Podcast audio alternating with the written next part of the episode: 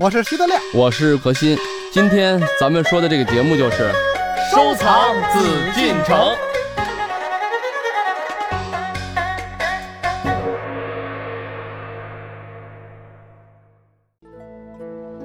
欢迎各位继续来关注我们的《艺海藏家》，我是主持人永峰。我们邀请大家和我们一起来收藏紫禁城。在我们节目现场呢，还是我们非常熟悉的两位嘉宾何时人也组合。今天呢，我们和大家一起来说一说故宫里面的多宝阁。在典雅庄重、精致奇妙的清代家具系列里呢，多宝格呢是属于极具实用性又颇显装饰美感的一类。它是书房、客厅里一种摆设古董的家具。顾名思义，多宝格它的特点不但在于它的格量多，而且呢其格式不俗。多宝格分格无定式，可以按照工匠的审美情绪和主人的喜好，设计出变化巧妙、错落有致的格子来。在历年的拍卖行成交的多宝格当中，我们可以看到形形色色、各具风采的造型，令人叹为观止。多宝格上大大小小不规则的格子，很适合放置各种造型的宝物，摆上各种珍贵的陶瓷制品、玉雕器物，可谓是琳琅满目、美不胜收。它在家具中具有独特的功能，它除了或倚墙而立，装点居室。或隔断空间充当屏障，还可以摆放古玩珍品，陪伴主人度过每天的光阴，为其养眼养心。但是在过去人们收藏的观念当中，这种极具实用性的家具并没有进入收藏人群的法眼，人们关注的还是我们传统意义上的收藏品——书画和瓷器。那么它们为什么会受到人们极大的关注呢？接下来就请何老师为我们说一说。欢迎走入艺海藏家。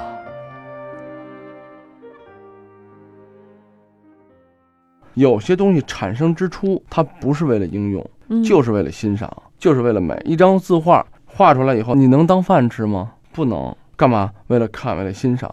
虽然它有的画面是记录的功能，但更多的艺术全是为了表现，为了欣赏。但是博古架，有时候这个多宝格最早的出现在清中期，它就也是为了实用。包括你说椅子呀、皇帝的床啊、榻啊，为什么就不留以前的皇帝的东西？它是为了他用的。对，包括一些瓷器，它实用的东西，它一定都让现在新烧新用的，它不会用它以前皇帝的东西。包括重要的礼器啊、祭祀啊，我现在用用田黄石啊，我用我的金瓯永固杯啊，这咱们以前都讲过的东西。嗯。他不会用以前明代皇帝用的是什么？用的是他的宣德炉。只有传国玉玺会是一直用下来的是吗？传国玉玺是一个概念，其实也没有。后来定的二十五玺，对啊，那有增加有减少，对对对对，真正的宝玺不止二十五玺，对吧？作为一个实用品的产生之初啊，它只是具备了审美的功能和装饰的功能而已。那皇帝呢？你想啊，他在做任何一件东西，他都要做到是普天之下用的是最好的。所以说，即使他使用的一个碗。就很简单啊，德亮。现在皇帝说乾隆说康熙说这光绪他吃饭用的碗，那现在拍卖的价格也会很高，因为它一定不是咱们用的普通的大白碗。其实啊，皇上都未必见过，就跟我上次看那个故宫成扇展，我一看那个扇子，哎呀，就完全没有包浆啊，几乎 这这要是摊上看见绝不买啊。那包浆就顶多就民国中期，还到到不了早期。但是那东西肯定没问题啊，都是乾隆时期的，这雍正时期的都是这个呀，所以我就想是为什么呢？就是大臣们画完之后，穿上扇面，这扇骨造办处造完以后，进呈皇上，皇上估计连看都没看过，也有可能就哎，这大臣比如刘墉写了一面，或者王二宁画一面，哎，当时说我完成了，哎，皇帝知道了，哎，就算完了，或者看一眼就得了，根本就没玩过。这个德亮讲的也不是说没有道理啊，因为对于咱们普通人来讲，有一件好东西。德亮说：“现在有一件乾隆的扇子，他恨不得天天得带着。他少啊，他们家一万把，他顾得上玩哪把？对，对于皇帝来讲就这样。我们故宫的一些青花瓷啊，别说青花了，各种皇帝用的瓷器，拿到现在拍卖市场，每件都是顶呱呱的好东西，绝对没问题。但是在故宫，我们有的甚至是没开过封的，以前，嗯，咱现在整理文物都开过啊。我们说句实话，贼光四射，为什么？就是新的，因为它包了二百年。”没动过，就是它外边皇帝空气没那个氧化层，为什么没有？它没有开过封啊。给皇帝进贡，烧完了又过来以后，皇帝他就一个人，他用不了那么多碗那么多瓷器，他也不天天打碎它，所以它肯定是很多这样的东西。咱们说的这多宝格也一样啊，但多宝格呢，它就是纯粹为了实用。为了装饰，那您说这个多宝格肯定是量身为皇帝喜欢的那些宝贝宝物来定做的，是吧？不像德亮会有这样的疑惑，他有这样的担忧：我买了这多宝格，我放什么呀？我还得为这个多宝格去买那么多的宝贝。在有些位置啊，有些地方，比如三希堂，嗯，三希堂有一些架子有挂屏啊，上面它有个小架子。那可能是为了皇帝说，我现在这个地儿我就放了几件东西，我专门要为他做，有这样的，只要定做，也有普做。比如说我这个榻上就给我做几个小的多宝格小架子，我为了摆东西。那那个东西可能这几个宫里面做的都差不多的样子，为什么他不用定做呢？因为皇帝的东西太多了。他可以根据这个东西，我摆我想要符合他这个效果的东西，高点的、低点的、矮点的、这胖点的，对他来讲都不是问题。太多了，咱家里一共就这么点东西，你他要不定做的话，那他就为了这格子再去买东西的话，这对于德亮来讲，花费代价太高，太高，了去多少趟潘家园啊？啊一百二百多少回啊？啊，一百二百，一百二百，买十回一千两千也不加一块就是不少呢。哎，何老师，我知道您还做这个室内设计。哈，哎呦，就别提这事儿，这都是上大学那时候学画画嘛，为了谋生啊，为了生活，有的时候也得为生活所迫，对对对对，也得干点这种设计啊。是是是，我这个我知道。那现代装修也有很多人喜欢这种古韵、古色古香哈。对啊，有没有很多人就是寻求这样的一种设计？我就需要一个多宝格，或者我这面墙我就弄成格子。不但有，而且是很多很多。因为呢，多宝格的形式虽然产生的晚啊，嗯，但它的实用功能非常强，在哪儿呢？就是咱们现在的多宝格的形式啊，可以比以前更进化。以前的多宝格它是露着的，现在我安一个玻璃门，哎，挡上了，对吧？但它同时又可以做通透，两边可以透嘛。也就是说，放在家里的某个位置，尤其对于咱们现代人生活中啊，呃，有些居室并不是很大。但是又想展示一些东西，某些地方还想做一些隔断，但是拿墙做隔断，拿一个死的柜子啊做隔断的话，就不通透了，采光就而而这个多宝格呢，就很多时候解决了这问题，我既能有通透感。我同时又有一个自然的东西放在这儿，又作为隔断了。嗯，哎，我还能展示出一些我的东西。当然，现在人有的时候特有意思，我给很多人设计啊。嗯，这个人说：“哎呀，何老师，你给我设计个多宝格，我家里想要这么一个地儿，我挺高兴。”给他设计完了以后，再一看，人家放的是红酒，那还算不错。红酒也收藏吗？有的放的什么奖杯，有的时候没得放了，给上面摆两个奖状。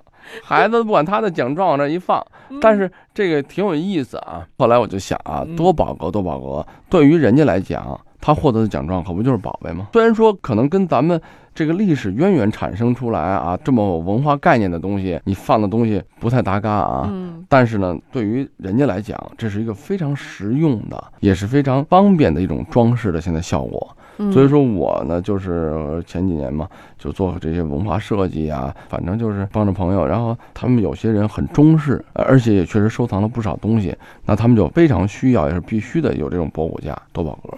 然后呢，要再摆一些，甭管是古代或者是仿佛是古代的东西，嗯，往那一摆。它的这种文化的氛围，这个家庭的居室的格调就不一样了。嗯，历史。我怎么现在更觉得德亮你们家应该需要有这样一个多宝格？他呢，可能也会摆他的奖状。嗯，对，东西少，再者一个不好碰着老的呀。你要弄个新的这个红木的，这回头再裂了、再假了等等的问题。你要拿这密度板做，就不会裂的。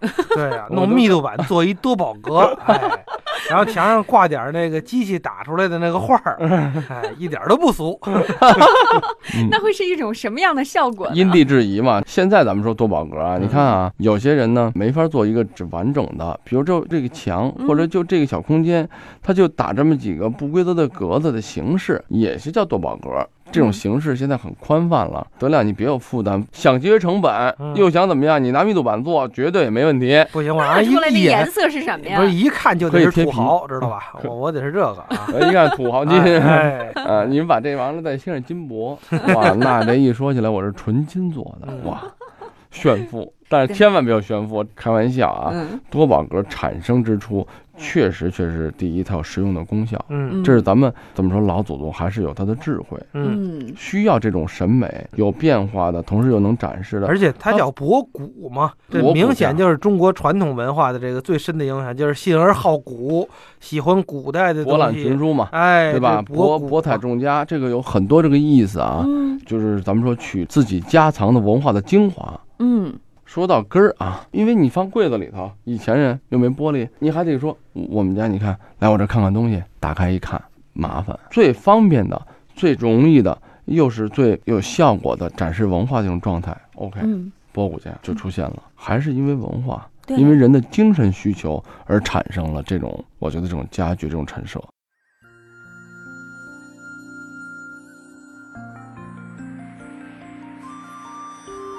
多宝格兴盛于清代，与当时的扶手椅一起被公认为是最富有清式风格的家具之一。多宝格的材质和工艺方面划分，有紫檀、黄花梨、酸枝木等红木类，榆木、秋木等柴木类，镶嵌、彩绘、雕填、刻灰、缎纹等金漆镶嵌类。从造型上划分，有长方形、圆形。半圆形、平行、八方形以及跃动式等异形类，从规格上划分，大多为常规的，但也有可以覆盖一面墙壁的大型多宝格，还有可以摆放在桌案上或悬挂在墙壁上的袖珍多宝格。中国古典家具经过几千年的演变，到明清时代大体形成固定的格式，分为床榻。桌案、椅凳、箱柜、平几、屏风等几大类别。明代的家具图录中没有多宝格，但有书格和栏架格。书格和栏架格主要是装书用的。那个时候的书以线装为主，一般都是平放。这两种格都不装门，也没有后背板。分层而设，双面透空，类似于上个世纪六七十年代出现的书架。栏架格还装有较矮的栏板，显得高雅别致。这应该说是多宝格的雏形。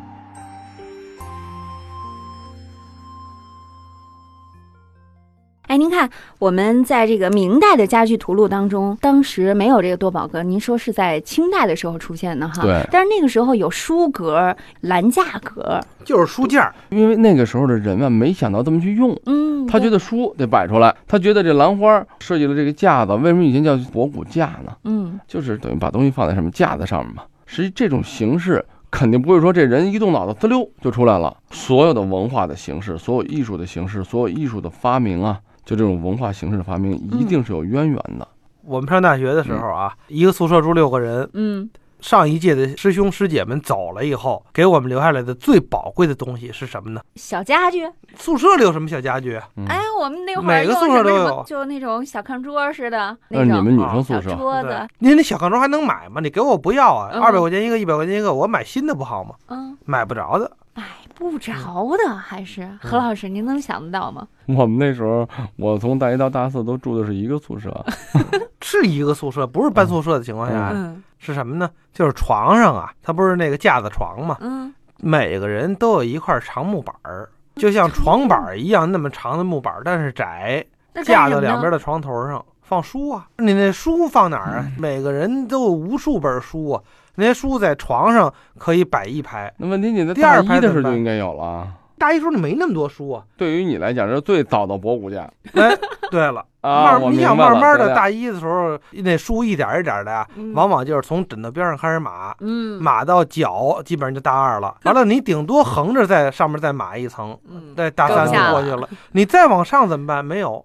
一般大三的学生都上大四的那个搬走了那个空的宿舍里去抄这个大木板去。哦，这木板抄回来，往自个儿的床上啪这么一搁，木板下边等于就是一层书了，等于是搁在床板上了。木板上边又可以往上摞书。可能是啊，他上学的那时候条件就好点了。嗯，对于我们那年代确实做不到。呵，为什么知道吗？书放哪儿啊？我跟你说，他说这对，我大一的时候也是，我那床啊，我还在上铺，嗯，我有一半的地儿是我睡的，那一半是放书。为什么不能放那个像他说那个架子上呢？嗯，因为一个问题，我们那个上下铺啊，基本是晃悠的。我是上下床哗啦哗啦，反而就能保证你不塌，但是你说牢是不行的。所以说我们那木板那时候我还是很辛苦的。高空坠物啊！我是钉在墙上。我们那个那个哎，对，也有钉墙上的。我那是钉墙上的话，但是他说那个我理解是什么了？木头的，就是好一点的啊。嗯。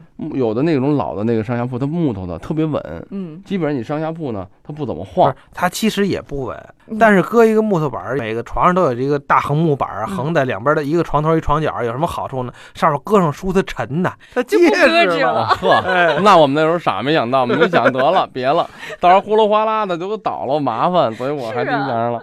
然后，但是有一半的地儿还有懒嘛，随手看的书都放在身边，所以那个时候大学的特色就是。只能睡一半床，所以我们那个，比方走的时候，大四走了，毕业了，嗯，怎么就见得你在学弟当中的这个资历高、威望大呢？嗯，还没走的时候，就有学弟来找你了，要板这这板归我吧，行啊，拿走，有面子了。基本上稀里糊涂都走了，宿舍都空了，有时候也回去一看，哎，这个床那床板还没拿走呢，那床上还有一床板呢，说明他跟下边的学弟啊，这个关系搞得不好，或者是 他这个人脉不广。格量肯定是给的学妹。学弟是不找他，也有给学妹的，但是学妹不来拿来，也是学弟来。哎一看哎，这板不错，这板挺还得挑呢。比如这一屋剩俩板，人都没了，嗯，就剩俩板，剩下硬板床。哎，这板直点没压弯了，这板拿走，送到女生楼，知道吧？都是瞎说，最后都是拆的床板。人那床板结实，他给人拆了，把那板搁这了。有这可能吗？没这可能，床板你担不到两边那床头架子上。哦，那倒是。所以这个就这种木板啊。一定是某一年，可能是某一届学生做了这么一批。后来一点一点的往下传，慢慢的散落流失。我这都觉得成了收藏品了，上面还有包浆吧？有包浆，有包浆。不是，它最起码没有木头刺儿了。你想，它就在床上贴着人啊，你不能一翻身就扎着了。对，全是刺儿啊，这觉睡得够所以现在还很怀念当时那个，真是跟毛泽东一样啊，那一个床上半床都是书。可是我们睡的可是单人床，上下铺啊，码的密密麻麻的一层木板上再码两摞书那种感觉。那会儿德亮的身形还是比较。瘦弱。要到现在的话，你别说板儿了，您这一个单人床睡够不够都不好说呢。还真是这问题，我买床现在都一米八乘两米的哇塞，你太费空间了。十岁上学的时候都得瘦点，上完学咱再发福，要不然咱都没文化呀。床上放不了书。那会儿长的都是头脑哈。你看这最初的多宝格书架哈。嗯嗯。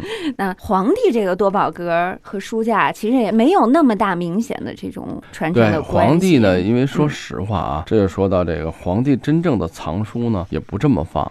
对。而且他的书格呢，因为咱们都知道以前是一函一函的啊，嗯，一册它不是像咱们这它软的嘛，线装书啊，它都会在外面有包着匣子，然后这么摞起来，就跟像咱们现在书不能竖着放，它横着放，一函一匣的，它放在哪儿？然后专门有放书的地方，因为皇帝对书，那对这个文字，对这东西保存的条件是很严格的。最著名的就是皇室城，那是皇家档案，包括我们那有保管书的地儿，有将近两米厚的墙，就是人为造成了一个就跟那个洞窟似的，这样的保证呢，同时还有小窗户，恒温恒湿，恒湿通风。所以说，对于书的保管，对皇帝是很严谨的，防虫防鼠还。咱们看到的真正说皇帝某个地儿放有一个书架啊，嗯，他书架做的就不会像多宝格，它为什么叫多宝格？它就有变化。